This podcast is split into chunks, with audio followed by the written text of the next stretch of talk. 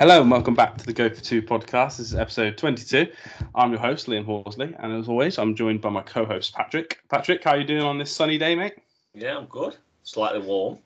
Yeah, I was going to say, it's, uh, it's a bit warm in England for once. Uh, I know we have at least two people uh, that are not from England that listen to this podcast every week, and uh, they'll be shocked to hear it's not raining for once. So. Yeah, let's not complain, though. I feel like everyone complains when it's sunny. Do you know what I mean? Let's soak it in. Exactly. Yeah. Let's let's try. We've still got a few weeks as well. We don't have to go uh, sit inside for seven hours every Sunday to to watch American football. So uh, let's uh, make the most of it for sure. Yeah, exactly.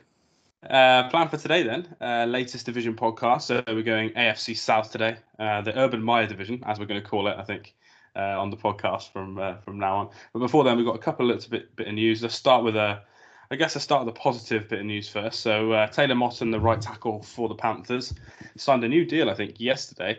Um, came out of nowhere a little bit. I think I know the franchise deadlines to, to get extensions done were were yesterday. Uh, I think he was the only guy who got an extension out of it. So he signed a four-year, seventy-two million dollar deal, forty-three million at signing, which is which is rather large to be honest. Second biggest right tackle contract ever in terms of total money. Third biggest in terms of guarantees. Uh, so a hell of a deal, and I, I, think it's quite a good deal. I'm glad the Panthers did it. I think their O line we spoke about before is is not great, and I think he is probably the best piece of it by far. And I like the fact they've tied him down. But uh, what are your thoughts? Yeah, he got to keep Sam Darnold up right now. He's had his deal, hasn't he? So, yeah, it was interesting that he was the kind of the only one yeah. deal as well. Not, I mean, there wasn't even seemed to be any kind of rumours that anyone else was going to get a deal, was there? No, Chris Godwin pretty much said we'll talk about it next off season. Yeah. Allen, Ro- Allen Robinson, from all the reports, basically wouldn't even have a conversation about it. So that makes it sound like they're going to be off. And uh, Moton was the only one that was even doing any kind of negotiations, and, and he gets a big payday, which is good for him. Yeah, definitely. What are your thoughts on him as a player? You think uh, he'll stick at right tackle there for the future? Uh, I know there's an incentive in his contract, interesting enough, that says if he gets any All Pro votes at left tackle, he receives a million dollars extra in bonuses every single year. Oh, really? So I, yeah, so I do wonder that random left tackle part if he sees a chance that maybe if the rookies don't work out, that he's got a chance to swap into left tackle. Um, yeah, he's. I'm, I'm, presuming that language has been put in from his agent and his side, hasn't it? So he obviously sees himself as. I mean, that's to get yourself another deal after this deal. Yeah, isn't it? If you're a left tackle, obviously you're going to get paid more money. So no, he's obviously a, like you said, second biggest money for a right tackle. So yeah, you see he's like a steady player. The the line is held up by him, really, isn't it, in Carolina now? So yeah, and he's only 26 as well, so that's a good age. He'll be 30 after this deal. Uh, and we've seen, well, I know he's no Trent Williams, but Trent Williams getting contract all the way through to 38, so he's still probably got another chance for a big deal, I think, after this, which is which is good. Yeah. Um, and we spoke about in free agency. They had a lot of money and they've got a lot of money next year as well, just because of how poor the roster's been over the last couple of seasons. So I don't see any point of letting your best offensive tackle walk when you could just pay him some money. Uh, and he's 26, so I think it's a it's a good deal all round. Um, let's move on then to uh, definitely some more sad news. So Richard Sherman, this story, we've been talking about it for a couple of days now in our group chat and it's been it's been a bit of a roller coaster, hasn't it? The charges haven't made sense, the descriptions haven't made sense. There's then like leaks of a second arrest for hit and run, and then they announced that the hit and run was just a bollard. So I don't really see how that's classified as a hit and run. Uh, it's now been dropped to a no felony charge. It's all a bit complicated, but I guess the basics are he was arrested. Uh, it's turned out to be a misdemeanor now um, for trying to break into his father-in-law's place. I think uh, his current wife's uh, father's house uh, very drunk. Um, there's a really bad nine nine one one call um, that's just not good uh, to listen to about his. I think it, that's his wife, isn't it? That's on the phone that's talking about how he how he is mentally, uh, and it wasn't nice to listen to at all, was it? Yeah, and then obviously this morning, then the the video was come out, hasn't it? Like the the yeah the ring doorbell or whatever cam that they've got, and he's banging on the door and he's quite drunk, isn't it? Yeah, it's a it's a really sad situation actually because he's see like actually uh, what's been there's nothing pleasing that can really come immediately from a story like this but it's good to see that people have actually in the media and fans got the benefit of the doubt, and people's first reaction was, "This is actually quite out of character." Yeah. So actually, this guy has probably got some deep-seated issues somewhere that need to be worked out. Yeah, I think overall, I guess takeaway from this is from all the research that I've done slash uh, seen reported on Twitter from good sources that everyone should remember they need to check reliable sources here and there wasn't any domestic abuse like the charge kind of indicated um, so he's not hitting his wife or kids or anything stupid like that that everybody was kind of indicating um, and in the end they've reduced it because there was no burglary he was literally just trying to break into to, to get to his family for whatever reason we don't know what's happened but uh, that that's kind of all it was, but the original charges made it seem much worse. And then he basically was just, I think, from reports, seems like he was drunk and hit his car into a bollard, and, and that got class, classified as a hit and run. So there's no felony charges. Hopefully, court wise, there's, there's no issue. I know the judge released him uh, and did say initially before the hearing and did say that he's been a pillar in this community in Seattle uh, and he's helped a lot of kids' lives and stuff. So it's nice for the judge to recognise that. And overall, let, us just hope Richard gets the help he needs. He's not signed to a team at the moment, which I think is a good thing because I think that could cause more of a distraction. I think now he can just focus on himself and not worry about uh, whatever's going on, on on the pitch. I think that he can focus on off the pitch. And from more reports, apparently his friends have been worried about him for a couple of months. So whether that's because he hasn't been signed and he's struggling mentally with work or whatever, we don't know. But uh, let's just hope he gets the help he deserves because he's a good guy from everything you read, isn't he? So yeah, absolutely, yeah. Um, cool. All right. Well, that's the only news we have then um, in terms of the NFL. Still a little bit slow. I think the Dallas Cowboys are in training camp in six days. So once that starts kicking off, we're going to get more and more news as the weeks go on. But let's move on to the AFC South then. Uh, quite a fun division, a very UK based division with the Jags in here. The Titans have also been to the UK many times now as well. So uh, we'll kick it off with the records. So uh, last year, the Titans won the division, 11 and 5. Uh, the Colts, second the division, also 11 and 5, but the Titans had the tiebreaker. Texans, 4 and 12 last year, uh, and the Jags were 1 and 15. Uh, and Patrick, when I wrote this down, I wrote down 1 and 15. I just couldn't believe it. Like, I remember they only won one game, but when I saw it in writing, I was like, oh my God. When you look at the division, the win totals, the lowest is 4.5 in the whole league. And if you think the Jags only won one game last year, that is a hell of a tank job, isn't it? Yeah, I mean, it was the first game, wasn't it? from memory that they won. Yeah, yeah, it was the first game of the season. Yeah. then they just shut up shop after that, and it was like tried to gut them. I mean, it works, I guess. Really, actually, if you if you kind of like cash your mind back to kind of like the middle of last season when they still only had one win, people were still all in on the Jets getting Trevor Lawrence if you remember, no one was really even talking about the Jags until yeah, the Jets pulled off an improbable win, I think, against the Raiders, wasn't it? And then all of a sudden it was like, oh, he's going to Jacksonville now because you knew that they were not going to win another game. Yeah, and it is the. It, well, if I was a Jags fan, it'd be horrible to watch week in week out. But at the end of it, when you come out with Trevor Lawrence, you're just delighted, aren't you? I think that's just the perfect. Yeah, perfect, perfect no fans in the stadium as well last season. It was the perfect yeah. time to be bad.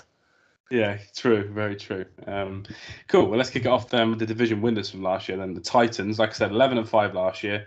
Their win total was a bit lower than I thought. Uh, it's nine point five. Wow. Yeah, slightly less than I thought. These do differ. I've basically found the best uh, so 9.5 is the lowest that you'll find. There is a couple of tens out there in America, but 9.5 is what we can get over here. Uh, roster additions then this off season was a bit of a weird one. So they've signed Bud Dupree to a big contract. Uh, Janoris Jenkins got a one year deal. Josh Reynolds got a very cheap deal to come over from the Rams. Obviously, Julio Jones' trade was just absolutely huge. And then the draft, the only kind of main names that I think are going to play a lot of snaps are Caleb Farley and Dillon Radunz. Uh, so a corner and a tackle. Uh, roster losses uh, Corey Davis, Jonnu Smith, Adoree Jackson, Malcolm Butler. That's basically their starting tight end, their starting corners, and their starting receivers. They have lost a lot of pieces. Uh, and the other key loss is obviously Arthur Smith, the OC. So I guess let's start off there with Arthur Smith. Uh, Todd Downing comes in to replace him as the OC. Todd Downing didn't do very well in his time in the AFC West, I must say, but uh, I guess you'd hope things maybe could change. There's rumours he's going to run the same system, which I think could be a negative if you don't know that system and you're trying to run it. But what are your thoughts on them losing Arthur Smith? Do you see it making much of a difference in the for the whole season, or do you think it'd be a short term problem? What are your thoughts? Yeah, I mean, it could be big, couldn't it? But the personnel that they have at the top end of the roster, being Tannehill, Henry, and Julio, I think can pull you out of that. And AJ Brown as well. Yeah, of course, AJ Brown. So it's like, and then Downing is he's had quite a lot of jobs. He seems to move kind of every single Yeah. year, doesn't he? I'm just having a look now. He's Vikings, Rams, Lions. He was there a couple of years in the Bills, Raiders, back to the Vikings, then on to the Titans. So He, he's one of those guys when you hear these um, podcasts about coaching changes, and everybody mo- moans obviously that there's never much new blood in the NFL. We have a big problem, don't we, with African American coaches like Eric Bieniemy never getting a job, uh, and it's kind of like Todd Downing. It's not his fault, but he's the exact like typical coach, isn't he? That ha- it causes these issues because he seems to get a job every year, no matter what's happened to him previously. It's, it's like almost who you know sort of thing at times. Yeah, absolutely because he's been obviously an OC, hasn't he? Just for one season, that was with the Raiders. Yeah, they than were bad that- as well. Yeah, other than that, he's been, you know, Titans coach, QB coach, and he's just early in his career was just the quality control for the offense and defense. What most coaches start out, don't they? But yeah, it's it's not inspiring, is it? No, it's not. It's not. But I guess so. Your your hope would be um, obviously roster talent is, is a key, uh, and the fact that they've got the same head coach at least in terms of scheme, that that should hopefully override the OC potentially. And you're you're still hoping this offense could be quite good for the yeah, I season. think so. I mean, you look at Julio, AJ Brown, Josh Reynolds. That is a really, really top tier three receiver set, isn't it? Yeah, it is. Yeah, and when you got uh, Henry back there to distract people from the pass, I think that can uh, that can only help as well. And I was having a look at their O line. So their O line does get a lot of plaudits, uh, mainly because they're absolutely huge guys, which they, they definitely are. But their starting O line projection wise, uh, again for this year is going to be Taylor Lewan, Roger Saffold used to play for obviously play for the uh, Rams, Ben Jones at centre, Nate Davis, and Dillon Radunz. And I was quite high on Ray Duns in the draft. He'll play right tackle there rather than left tackle, which I think suits him quite well. And for me, I think the whole offense, including the line, is one of the stronger ones now in the AFC because I think that line doesn't really have a weak spot. It doesn't. It's not the best O line. Do you know what I mean? Like the Chiefs have got a couple of players that are like top tier, and then they've got a couple of like, oh, we're not sure who's going to play there. Whereas the the Titans are purely like, right, that's their starting five. Uh, they'll play every game they're healthy. They're all solid. They're all good. They, they all don't make loads of mistakes. I quite like the O line. I think it works well with this offense. Yeah, no, I, I agree with you. The depth is there. I mean, Taylor Lewan, one of the best, isn't he? Yeah. The NFL. So no, I, I do really like it. I think they're quite deep, and I've liked them for the past couple of years. It was obviously it was the season before last, wasn't it, when they got to the AFC Championship game, and didn't they have a lead in that game as well? Uh, what against the Chiefs? Yeah, Oh yeah, they did. Everyone had a lead against us then. They were 17-3 up. They were, and then Mahomes yeah, had, that had that it, huge yeah. bomb, and then he did that like forty-yard run, didn't he, before half time, and it kind of killed the Titans. So they've got, momentum. they have gotten close to the Super Bowl, haven't they? It's like in the last couple of years. Obviously, last season, they, were 2013, they lost to the Ravens, didn't they? The wild card, so that was quite disappointing for them. But Yeah. no, I do like the roster. I do like what they've done with Julio over Corey Davis. Obviously, you'd maybe say for the for the long run, you'd maybe pick Davis, but right now you add in Julio to that roster, and it's it's looking improvement. and they're going to be they're tooling up, aren't they? Because obviously the AFC, as we know, is the stronger conference on Yeah. paper and in action, really depth wise. So Yeah, well, I think Julio Jones last year was top for um, depth of target. So he's still running great routes. He's still getting open down the field. It's just he had those hamstring problems that he's had for about 18 months. But before that, he was relatively an Iron Man, to be honest. It was just last year that he had those knocks. It's not a long term problem for him. I know he gets old, he's older and people spoke about it, but I don't think it's necessarily long term problem. So I think for the next two seasons, they probably upgraded with Corey Davis. I think I agree with you. I think Corey Davis got a four year deal, and that's apparently what he wanted from the Titans. I think for four years, arguably, you may take Davis because Julio in year three and four could kind of go downhill, but they've only got him for two years at the moment till they re-sign him. So I think that uh, I think it's a clever move to win now, and I think they're definitely in win now mode. Their QB's not young, you know what I mean? He's not the youngest QB in the league, so I think even that, in that sense, they're pretty much win now. So I like their offense. I think overall, we'll talk about it as we go, but I'm not as high on the whole division. I think as most people. Um, I think that I'm a bit further down on all four teams, including the Titans, but definitely not because of their offense. I think it's because of their defense. If we move to that side of the ball, obviously they've changed their corners completely. Um, I know we both, especially me, I love Caleb Farley if it works out, but he's got historic back issues. Uh, Janoris Jenkins is good, but not great, but he's solid. Bud Dupree, I'm worried about that contract. We spoke about that before, didn't we? That they paid him a huge amount of money, and he's coming off an ACL as well. Yeah, he is. Yeah. So that does worry me. So what are your thoughts on the defense? Because pass rush wise is clearly their weak spot, and there's kind of no way apart from maybe signing Melvin Ingram or Olivier Vernon, who are both older, that you could fix that now. But for me, I think the pass rush is very average, and the corners could be really good or they could be average. It's, it's difficult to know with their injuries. But what are your thoughts on their defense? Yeah, it's it's a mixed bag, isn't it? I do love um, Jeffrey Simmons in the middle. I think him and Hamilton make quite a good interior pairing, but you know, Denico Autry and then Harold Landry on the outside. It's, it's not amazing, is it?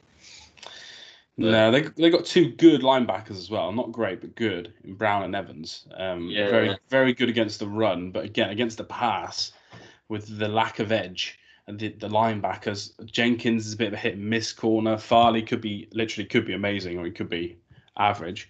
And then you got what Kevin Byard and Hooker, pretty good as well in the secondary. I think overall, yeah, I do, I do like the the safeties actually because they got Elijah Molden, didn't they, in the draft as well? So I think they're set at safety. I think Byard is really really good. Yeah, it's a little bit similar to the Bills for me. I think one really good corner potentially, the other side being a weakness. And I think if you're going in the AFC, you're going to face a lot of good uh, kind of passing attacks. And I do worry about that outside.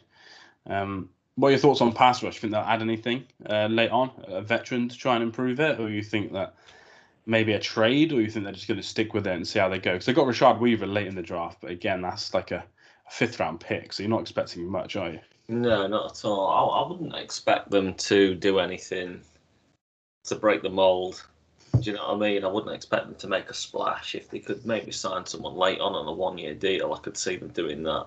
But I do think that they will always going to be a tough out in the playoffs. Do you know what I mean? I'm not yeah. sure that they can go kind of all the way, maybe to the championship game like they did two years ago, but they're certainly going to be a tough out, aren't they? Mike, I think looking back to the offense, it's probably how long can Derrick Henry be this durable for? yeah, we've been saying that for three years, haven't we? yeah, because I mean, you add in another year and can he keep doing it without having? I mean, Jeremy Jeremy McNichols is back up. It's kind of would have liked to have seen them maybe added something there else in the backfield, maybe so you're not pounding Henry all season long. Well, he got that uh, running record, didn't he? Uh, last year, which is uh, like we, we talk about betting a little bit on this podcast. I absolutely hammered him to beat that record when there was like four weeks to go, and he got that 200 yard game, didn't he? And I was loving life that that he got that. But now we've got an extra game. Uh, I think he'll just want to ha- play all 17 games and go nuts for one more year and just set a 17 game record, like first year obviously that everyone's played. Uh, it wouldn't shock me if Derrick Henry had like one more absolutely huge year, to be honest. But uh, let's wrap up the Titans a little bit then. I think going back to the coach, my worry, I, I, do agree with you that the offense could be so good that it doesn't matter, but I think people underrate how good Arthur Smith is. I think he's really, really good. Their red zone numbers under Arthur Smith are incredible in terms of how often they score when they get down in the red zone. And I think that's the part of their game that could struggle. So I think they'll still win a good number of games, but I think there's going to be times where they're getting three instead of seven, and then it makes games a little bit longer uh, in terms of staying in them. And I think that that's when they could struggle in the fourth quarter of some games. But but we'll see. Like I said, 9.5 win total. Uh, where are you going? Are you going to go with an over or an under for this one? It's tough, you know, because I'm just having a look at the schedule now, this might be the hardest start I've seen so far. They start Cardinals, Seahawks, Colts, and they get the Jets and the Jags, but then they got the Bills and the Chiefs after that. It's a hard first half of the season.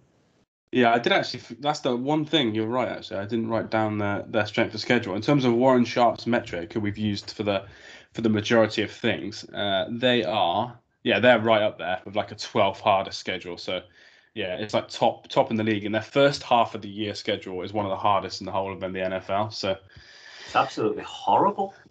The first half is, but I guess it kind of depends how good the NFC West teams are going to be again this year, the Cards and the Seahawks. So if you're going 9.5, I'm going to go. I really like the Titans, but that schedule has thrown me. I'm going to go under. Oof, a big under. Uh, so I think originally when I look around, could, the, highest number in America was ten, and I think if it was ten, I may be saying under. Um, but the fact it's nine point five, I, I could really see them. This could sound weird again because seventeen games, but uh, I hate saying it. But ten and seven instead of ten and six, I could really see a ten and seven team here, and they could just win the division on, on ten and seven potentially. Yeah, I agree with you because I think it's going to be tight, isn't it, at the top of the division? Yeah, I think the games between the Titans and Colts uh, sounds stupid, but I think the two games are just going to decide everything for this division. That's the way I see it. Um, they've got similarly, well, similar starts anyway to the season. Um, Crazy Uh, though, those two games. Just looking now against the Colts, the the, the the the second game is the end of October.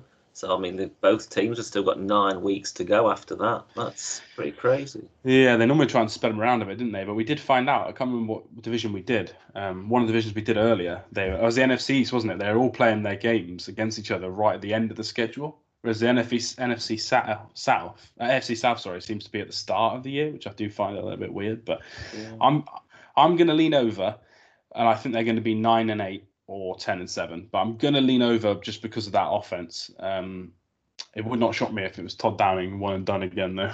but we'll, we'll see. We'll see. I think they just got maybe too much talent.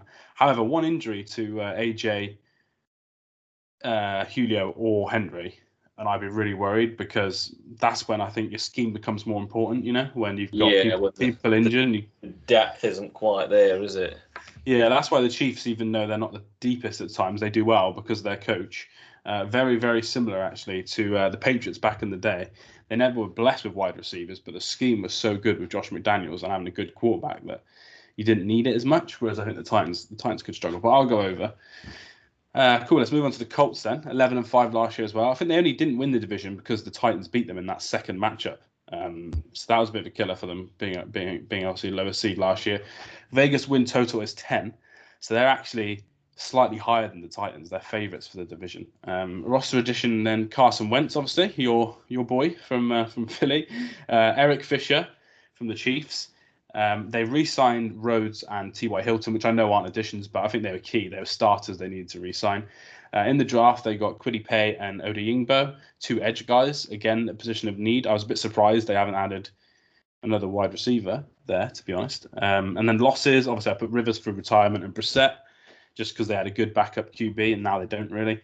Um, and then Castonzo retired, who was their starting tackle, which is why they had to get Eric Fisher in uh, late on. So I guess with the Colts, then let's start with the obvious. Carson Wentz, obviously, he watched every single game he's ever played, I assume, uh, and Frank Reich, I guess, when he was the OC. What are your thoughts on Reich and, and Wentz coming back together? Give me your kind of hopes and of, of how good you think Wentz could be. This is kind of thing I've been tossing up in my mind for a while now, because, and I think the answer still is, man, I'm not sure.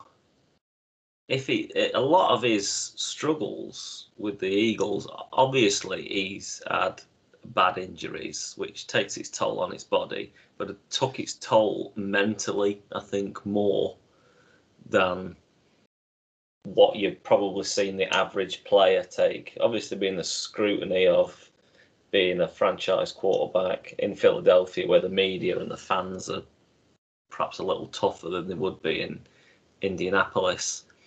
I do think he's going to have a better season than the last 18 months with the Eagles, but Couldn't get much worse, I don't think. no, you couldn't get much worse. But the thing is, it's a massive gamble because you look up and down this roster, and for me, this is a Super Bowl roster. I genuinely believe that. Maybe, maybe they're missing one wide receiver, but I do really like the Colts roster. I think the defense is awesome, but yeah, man, you're pinning your hopes on Carson Wentz now, and I'm just I'm just not sure. He could come out and if he can be an average QB and not try and push.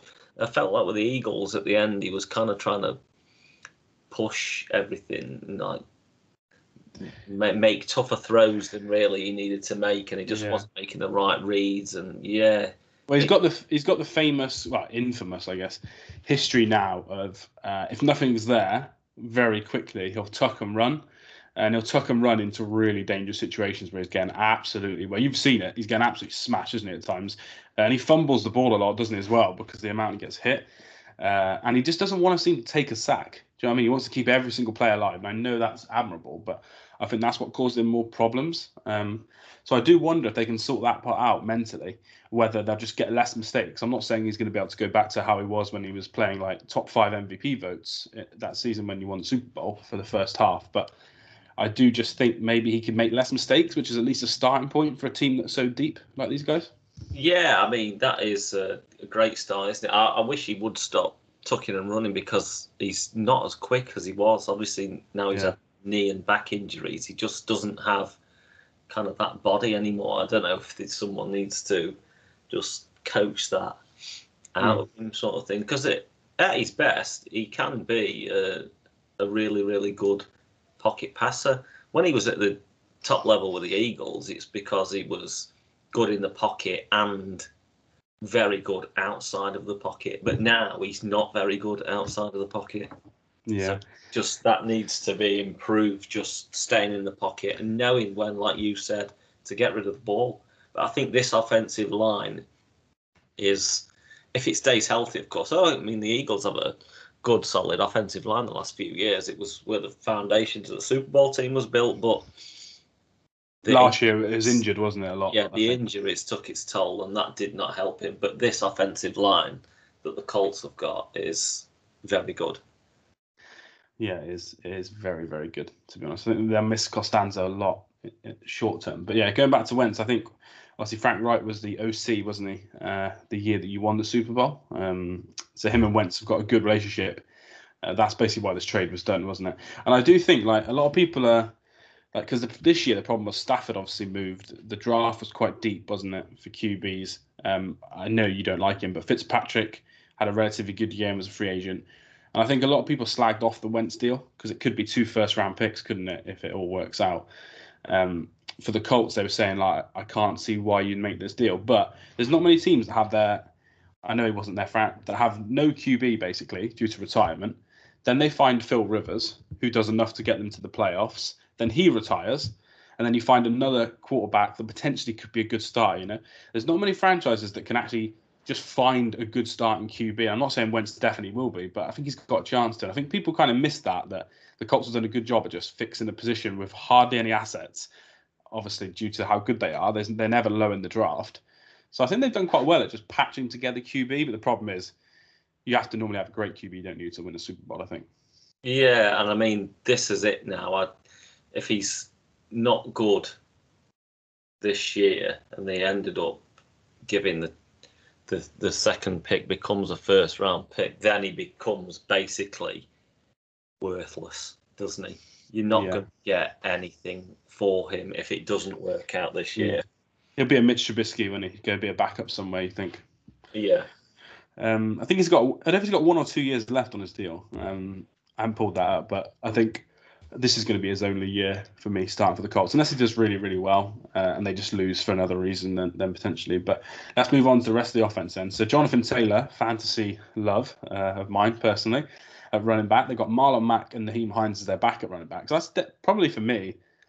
People talk about the Bucks and stuff, but for me, that's one of the best uh, tandems at the running back room in the whole league. I think. Yeah, um, absolutely. Tight ends, Jack Doyle, uh, Cox, who's huge. He's a basketball player, so he's huge. Not the best, but good tight ends. There's, you normally teams have great tight ends. I think those two are quite are good enough. Uh, wide receiver, though, what are your thoughts on their wide receiver room? They got some young guys. I know Pittman Jr. and Parris Campbell struggled with health, but they, they were good prospects. But again, struggle with health. T.Y. Hilton was good until a couple of years ago when injuries took over him. Are, are you worried about the wide receiver position at all compared to the running back? uh, as a committee, it's okay. Zach Pascal as well, JJ Nelson with Campbell, Pittman, and Hilton, but they lack a number one for me. yeah. unless Pittman can step up this year, they do lack that number one for me, which could slightly hold them back. But the offense as a whole is it's deep, isn't it?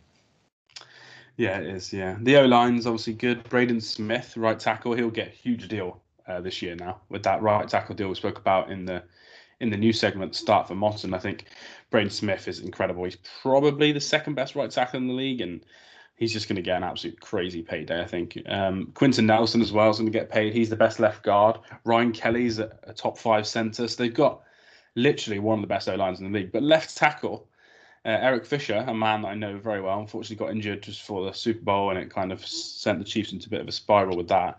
He's probably not going to play before October. Uh, and then it's still an Achilles injury. So for me, I don't know if you'll get the best Eric Fisher till November. And, and to be honest, he wasn't as good as last year. So are you worried about left tackle at all? They're probably going to have to start Sam Tevi or Julian Davenport, who are both pretty bad in the short term. Do you think that could be a like a, a, way for the Colts to start badly and maybe Wentz get in his own head? Because if that left tackle position's bad, I could be a little bit worried for them for the first month of the season. Yeah, yeah, I see where you're coming from there, but I do think the strength of the line overall should be able to plug it up. Do you know what I mean? I don't. I mean, he seems to be in a, a better place, Wentz, but I mean, we're going to find out because the second game of the season, they have the Rams. yeah, no, I just saw that. So, Donald.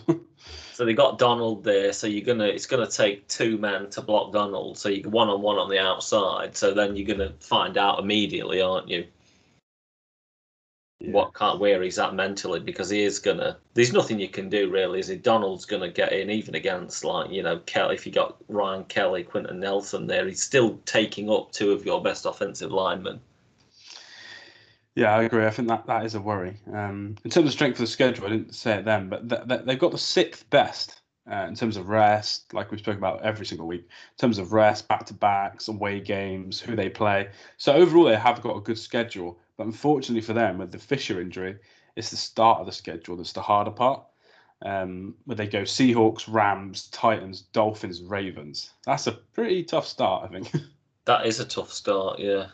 Yeah, this the, the last two teams we spoke about, they've got two of the toughest starts. But yeah, I just think that left tackle position in those games, thankfully for them, the Seahawks and Titans we just spoke about don't have a great rush. So I think that's going to help them. Um, I just think that Rams game, I'm already targeting that as a better, uh, as a fantasy person, that I would stay away from the Colts on that week just because I think their defense could cause them problems. But they've got a couple of other teams coming up around that that are good, but their weakness is pass rush, so that could always, that could always help them get off to a better start. We'll see. I think Wentz needs to start well for his for his confidence.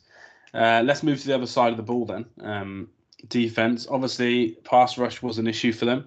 They went with Kwity Paye, someone I know that you really, really like. So do you think him and DeForest Buckner together are going to be enough for them to have a really, really good rush this year? Yeah, I think it will be above average.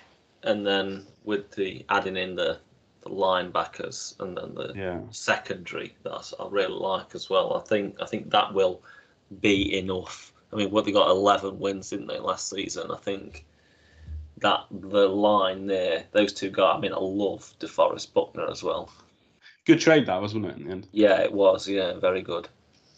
Yeah, I like it. I think they need a rush because I don't dislike their corners, but I don't think they're immense one-on-one corners. Um, Xavier Rhodes was really bad, and then last year he was actually back to back to being a good level player. So hopefully he can, can kind of carry on with that. But Kenny Moore or Rock Ya-Sin is the other corner I worry about. So I think they need a good pass rush. So I quite like that pick of Paye as well. I think Odeyingbo will just be like a, a kind of extra man only. I don't think he'll actually play many snaps because I think on the other side they've got Turay, haven't they? Uh, and I think they've got Muhammad as well, backup uh, edge rusher. So they've got some options there. Uh, I just think that Kwity, they will. I think they're relying a lot on Kwity Paye personally to, to start start the rush for them. I don't think they'll be great unless he's very very good on defense. Absolutely. We'd also be remiss to not mention one of the best linebackers in the NFL, Darius Leonard. Yeah, another man who wants a payday. Yeah, absolutely they got a few of them. That's why they kept all that cap space that we all wanted them to spend. It was just to, to keep their own guys. But yeah, I think their defense is good. Like you said earlier, their linebackers are great. Um, their interior defensive line is very, very good with Buckner, Woods, and Stewart. I, I, write, I like that a lot. Kwity Paye, me and you are both quite high on. I think you're probably a little bit higher on him than me, but I think he could be good. I think secondary's all right. The safeties are good. I think overall it's a good defense and a good offense. You know, but there's much weakness there, which is nice. Um, like I said, then overall nine uh, sorry 10, 10 wins is their vegas total. They're favorites slightly over the titans they were uh, when i got these notes together. And what are your thoughts on 10 wins? Thinking over? Oh it's tough in it? As a wentz believer? Yeah well that's the problem. I went under on the titans but uh, it's an under at a push isn't it? It's like kind of nine or ten wins you look through the schedule. The colts are feel like it's the same but 10 wins I'm gonna go under. Ooh, going under on the division. I like it. Yeah, I'm gonna go under, but I do actually really rate both teams as really solid AFC teams. So it wouldn't surprise me that one of them went over. I do think it would be the Colts if Wentz is if Wentz can be good. Good, yeah. Yeah, uh, I'm going under as well because I don't have that connection to Wentz, and I just looked at statistics from last year, and it's just the worst. He's basically 32 out of 32 in nearly every important category. Um, and I like Frank Reich, but yeah, and I think Wentz is happier there as a person. Like all the reports you read, he seems quite happy, which I do, do, think makes a difference. I think he struggled in Philly. He fell out with the receivers a lot, didn't he? Because uh, he used to pass tight ends a lot. The media used to kind of over dramatize that and say the players didn't like him. So I think that he'll be happier there, and I think he could be okay. But I think I have to lean under. Um, and if I'm going over Titans under Colts, I quite like that. I think Colts get nine wins, Titans get ten or eleven. I think that would be about right. Um, but in your scenario, they're pro- both probably going to get nine wins if they both go under. They're going to be tied again, and it'll probably be uh, the record against each other that, that decides the division, which seems like it is every year at the moment for these two. Yeah, absolutely. Yeah, it's a close division to be fair. Texans obviously used to win it all the time, but but not anymore. Um, on to the Texans then. We'll talk about them, them third, even though I think they're the team that people want to talk about the least, just because they did finish third in the division last year with a four and twelve record. Their Vegas win total is four point five, which I think we're going to have a very interesting conversation about about later. I'm ready. Uh, I'm ready already. yeah, roster additions was tough here because they added like thirty one players and I did not want to sit here uh, on a podcast and read a list of 30 odd players. I think that'd be very boring. Um, so PFF graded their best signings as Kevin Pierre Louis, uh, Philip Lindsay, Desmond King, which I guess they're just players that will start probably for them. Uh, losses, uh, Will Fuller and JJ Watt are the most important ones, I guess, but they did lose a few other backup pieces. They used a couple of offensive linemen, they used a couple of people in the secondary, um, but nothing too major. Uh, and I also wrote ros- roster losses to Sean Watson, question mark. Uh, and I guess I want to start with Watson before we actually talk about the rest of the team. Um, we don't talk about him a lot because I don't think we necessarily judge him as a very good person, unfortunately. Uh, but in terms of football, do you think he's going to play at all? Like, and if he does, it, it doesn't look like he's going to play, does it at all? I mean, there's not an incredible amount of concrete news no, it's gone slow a bit, hasn't it? it? Yeah, it's really slow, which makes me believe that he's probably not going to play.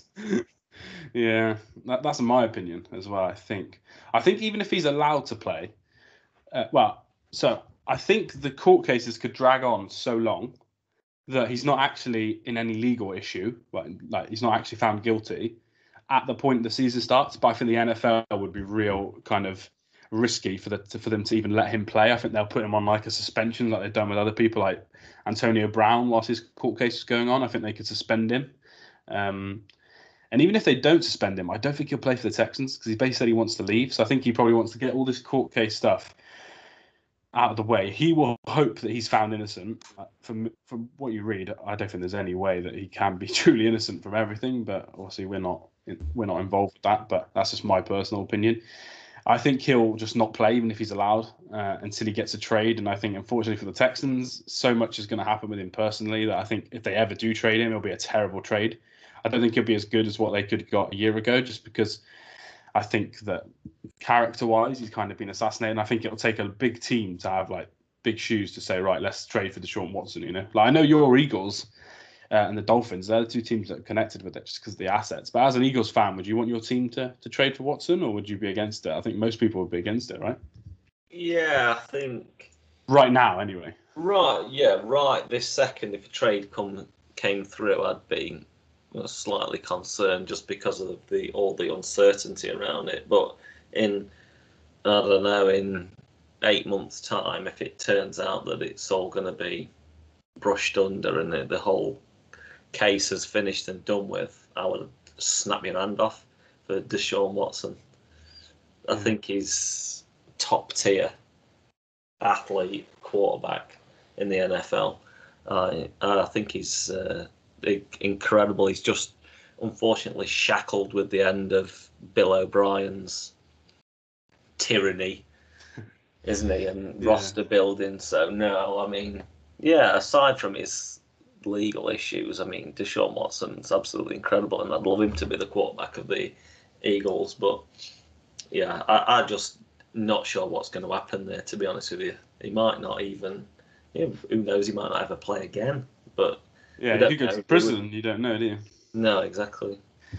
Yeah, from everything I read, I think it, it sounds very uh, sounds very guilty to me uh, to a point from from the research that, that I've done. Like, obviously, you could always be wrong, but and I think even if it gets swept under the carpet with dodgy evidence or payoffs or women deciding to withdraw because it's too emotionally hard for them to go through it for years, because this court case could last years with that many people.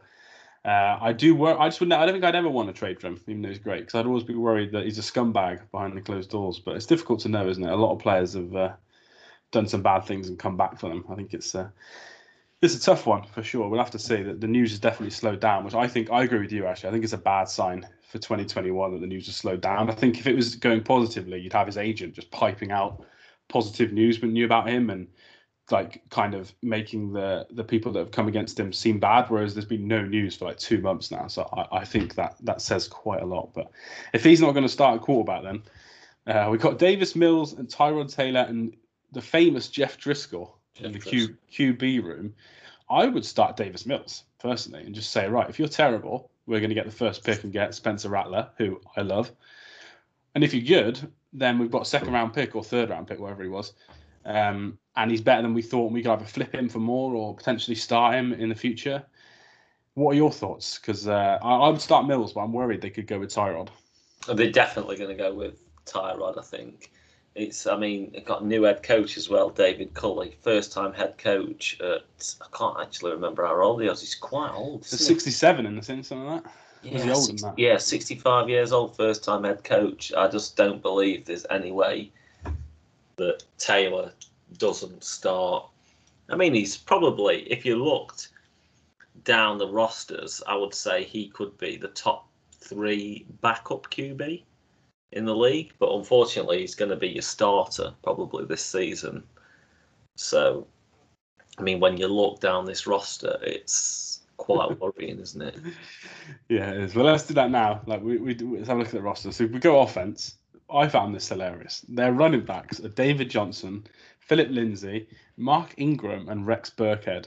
That sounds like a 2016 minus Lindsay, to be fair to him, but a 2016 backfield that's like I don't know, maybe they're an all-star backfield. Uh, they're so old, aren't they? David Johnson, Mark Ingram, Rex Burkhead as well. No spring chicken, but that's a bit of a worry. Wide receivers, I like Brandin Cooks. It would not shock me if they want to tank that someone could trade again for Brandin Cooks. I feel like he's the most traded man in the NFL, but it would not shock me. Their other receivers are Randall Cobb, Chris Conley, uh, Keke Coutee. Um, tight ends, they got Jordan Atkins or Akins now and Brevin Jordan, who they drafted. Uh, not great. Left tackle, obviously, Larry Tunsil. Uh, surprised he didn't get traded, to be honest. And the rest of the line is just awful. We've got Scharping, Toner, Marcus Cannon, who I don't like too much, Tytus Howard, who I don't rate either as a right tackle. I think that offense is probably, if Sean Watson doesn't play, is probably the worst in the NFL, would you say? Yeah, I mean, if you're taking Watson out and you're ignoring that, I think they'll be good at the goal line. I like Mark Ingram can punch anything in at the goal line. I, I like that, but yeah, I didn't realise it was, I didn't realise it was such an eclectic mix in the, the running back room. It was shame what happened to David Johnson really because he was a premier catching running back, wasn't he, for one season? But yeah. well, I find it a bit. Um, I see why he's done it. Philip Lindsay got quite a good deal to come for one year, but I think he's just maybe uh, he's played like a starting running back for Denver. I just think they got a bit excited and spent all that money on Melvin Gordon Um, and it kind of screwed him over a little bit, I think. But I think he's actually a good running back. I think he'll be the starter for the Texans for a year. Um, but yeah, the offense is just not great. If I was someone like as a Chiefs fan, for example, if I was a Packers fan, I would be calling to trade for Brandin Cooks just to see what they take because I just don't think he'll want to stay with them, to be honest, especially if the quarterback's Tyrod Taylor. Uh, but let's move on to defense then. Um, we will go through, rush through it a little bit. The edge rushers with JJ gone, there's not a lot there. I know Whitney Mercilus has stayed, but he's had injury issues. Zach Cunningham is very good actually uh, as a linebacker. I think he's a very very good player. Bradley Roby's okay as a as a corner, um, and Justin Reid and Eric Murray are okay in the safety region, but just okay. The the depth is not great to be honest. Uh, the defensive line is not great, and I just think again a lot of people are going to score points. I think on the defense. Yeah, definitely. I do like um, Kamu Grugier-Hill came from Miami last season. Their cornerbacks also feature one of my most disappointing cornerbacks of the last ten years is Vernon Hargreaves. I absolutely loved in college and has not been good as he in the NFL. No, Tremon Smith as well is another one who was supposed to be good in college, and then he's their like fourth choice corner now. So they've got a few, they've got a few reclamation projects, haven't they? They've it's almost like they've decided just to get loads of veterans in that know the league that they hope are good people. Do you know what I mean? And they just kind of say, right, this is the team. We're not going to win many games, but we shouldn't lose loads. However, I think they're wrong with that. Um, I, yeah, I just think they just brought in loads of veterans to make the floor of the team higher, but unfortunately the ceiling's so low they're going to struggle to win games. I think. Yeah, it is, and it probably all depends on what does happen with Watson. If it ends positively for his court case, it does look like he doesn't want to play for the Texans anyway. But if yeah. that ends well, then you probably you you still will get a decent haul for him, plus your own pick coming up this year, which is going to be top five surely. Yeah, you, we'll talk about the over under in a second, but yeah, you'd think so. Um, yeah, let's go on to over under. It is the worst in the whole NFL. it's the lowest. Is it the worst? Yeah, it's the lowest. I'll get him up, up, up actually again. Um, but yeah, it's the lowest by. I think it's the lowest by half a win. Um, and also in terms of uh, the, I've got the odds open here as well for who they think is going to get the first draft pick, so you can actually bet on who's going to have the worst record in the whole league. Uh, the Texans are favourite at nine to four. The Lions are second favourite at seven to two. So those two are basically way out ahead of everyone else. And then it's the Bengals, Jags, and Jets at nine to one. So the Texans and Lions are pretty much bang down there for, projected to have the worst uh, record in the league. And to be honest, I, I would agree with that, wouldn't you?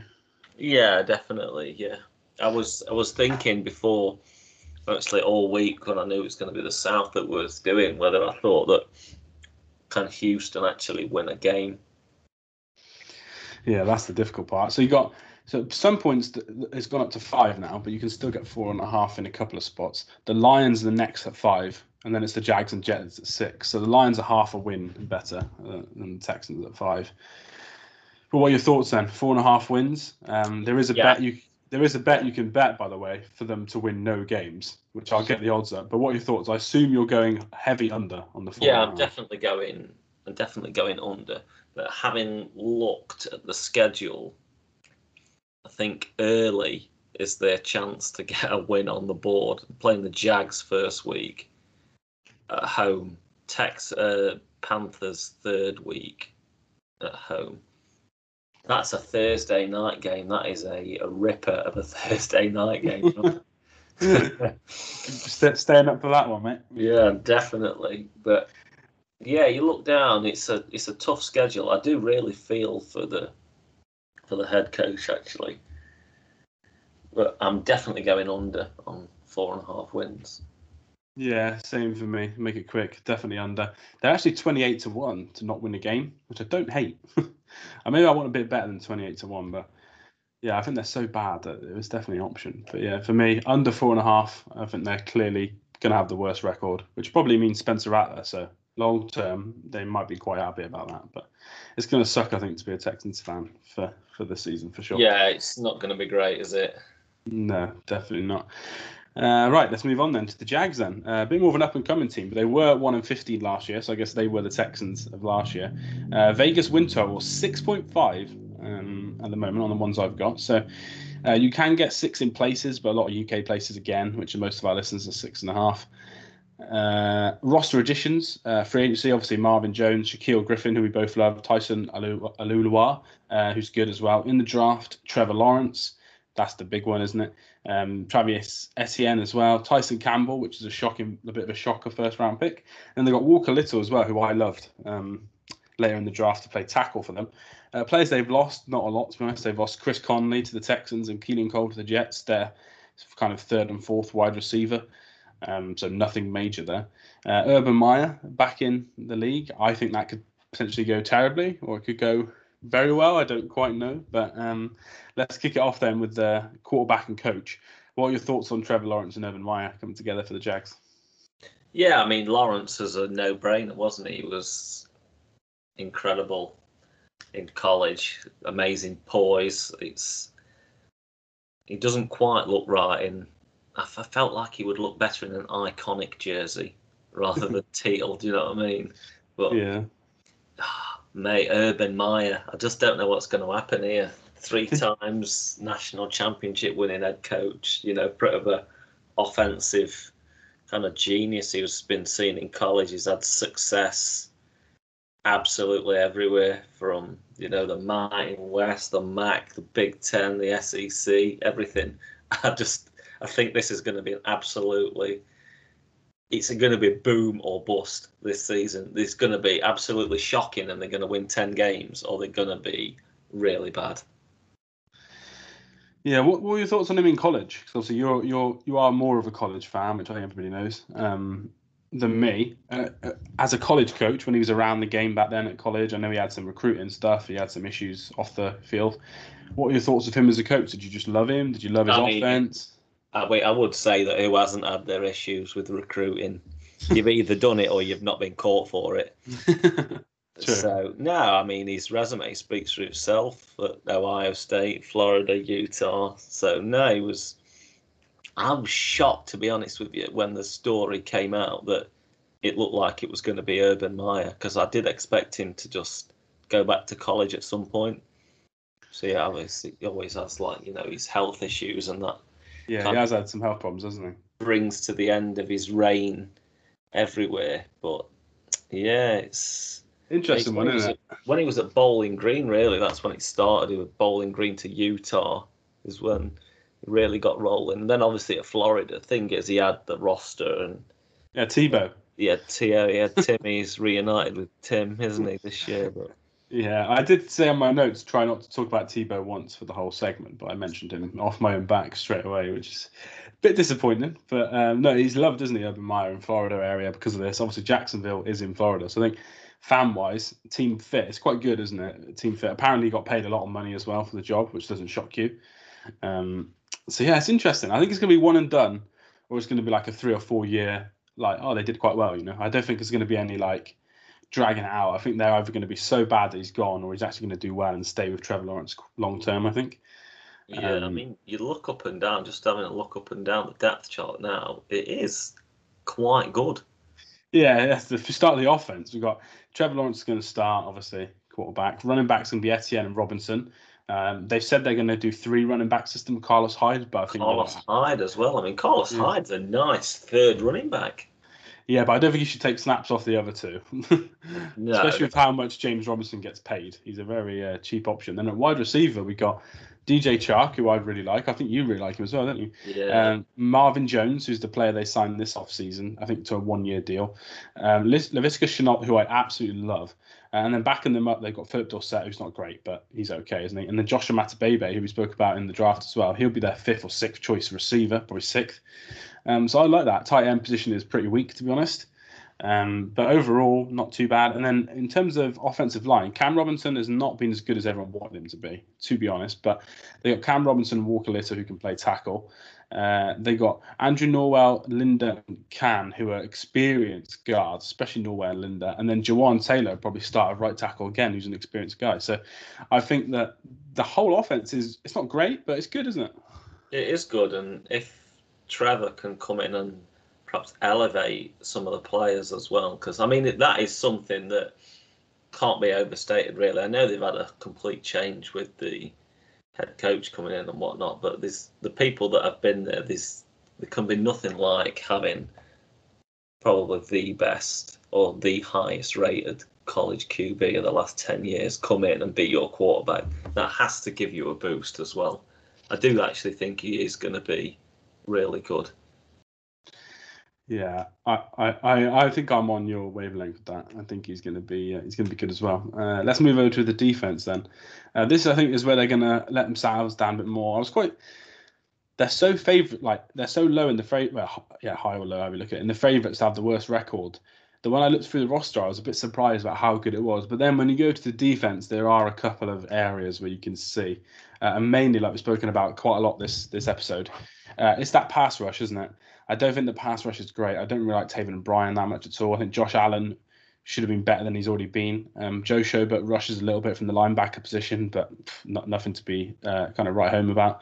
So I think they're not going to have a great pass rush, but I think CJ Henderson, Shaquill Griffin could be two long term options there at corner. They could start for you for a long, long time. So I love the corners, but I don't think they're going to get much pass rush. Um, so I think that some teams could still score pretty easily against them, in my opinion. Yeah, I do like uh, on as well. Who will play on the edge. I think he's have a, more of a breakthrough year this year. I do quite like Josh Allen. He's perhaps not been as, as good, good yeah. as good as as good as advertised so far, but you know, I mean, Myles Jack is still playing at a good level, isn't he? And yeah, like, quite like Joe Schobert actually, but yeah, like you said, the the safeties, I don't, I'm not really into the signing of uh, Rudy Ford. Obviously, was played for the Eagles as well. But CJ Anderson, I do, and I loved when they got Shaquill Griffin. Yeah, Sidney Jones well with their third. Obviously, they got Tyson Campbell, like I said. They got loads of corners. Tre Herndon as well is not terrible. Like they're filled corner. I imagine one of them will even start slot safety, to be honest, with how bad their actual safeties are. Um, Andre Cisco could also play as safety for them. But yeah, it's just pass rush for me, which I think, again, next off season, free agency and draft, they'll probably target uh, pass rush, won't they, to make the next step as a team. But uh, yeah, it's interesting. I think parts of their roster are really strong and parts of their roster are like really weak. I think that another year or so they could be a really good shot as a playoff team. I think potentially uh, in the AFC. But let's go on to win total then six point five. Um, I'll ask you both actually because I have just noticed in a lot of places it's swapped to six now. Uh, so if it's six point five, you going over under, and if it's six, would it be the same answer? I'm probably yeah, I like him for maybe five or six wins, but you know what I like about the schedule is I think I don't know.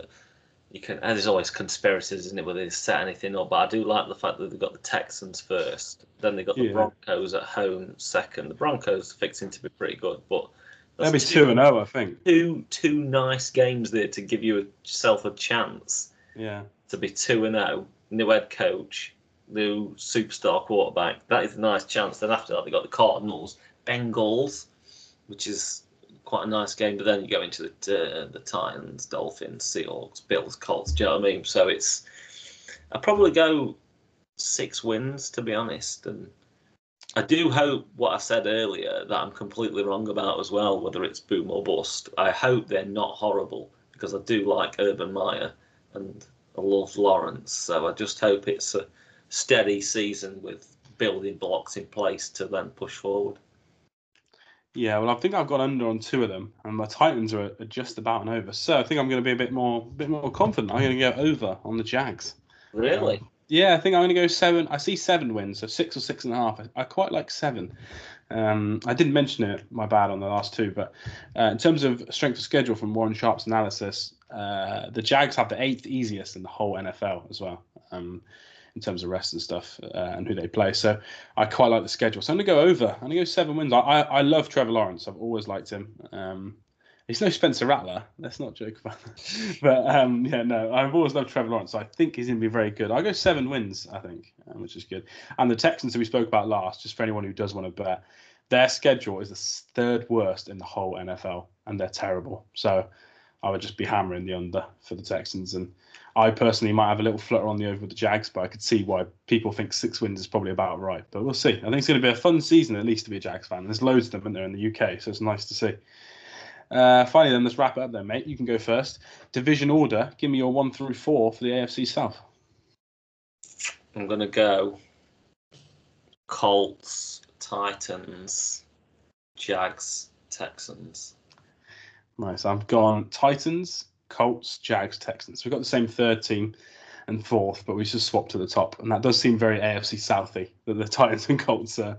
so you either like one of them or the other, don't you? That seems to be the. Uh, yeah, exactly. Seems, seems to be the way, but yeah, I think that's good. Um, good division. It's going to be a fun one. I think the games between them often get put on a Thursday night and they get slagged off a lot, but I think potentially we could see a couple of uh, couple of good games if uh, Trevor Lawrence is very good. But that wraps up the AFC South. Uh, I think on our next podcast we're moving on to back to the NFC. We're going to go NFC West, uh, which is arguably the best division in the whole of football potentially. Um, so that should be a fun one. That'll be the plan for next week. Remember to go follow us at, Go for Two Pod, two being the number two. We've also started a fantasy league. It has filled up, um, but we may start like a second one, like a second division, and the winners can face off. So DM us if you've got any interest in uh, in joining that. Go follow Patrick at Mugs NFL. He's got a uh, special offer on at the moment, which I know people are, are loving at the moment. Uh, and we'll be back next week. Thanks again, Patrick, for, for joining. Yeah, speak to you soon, guys.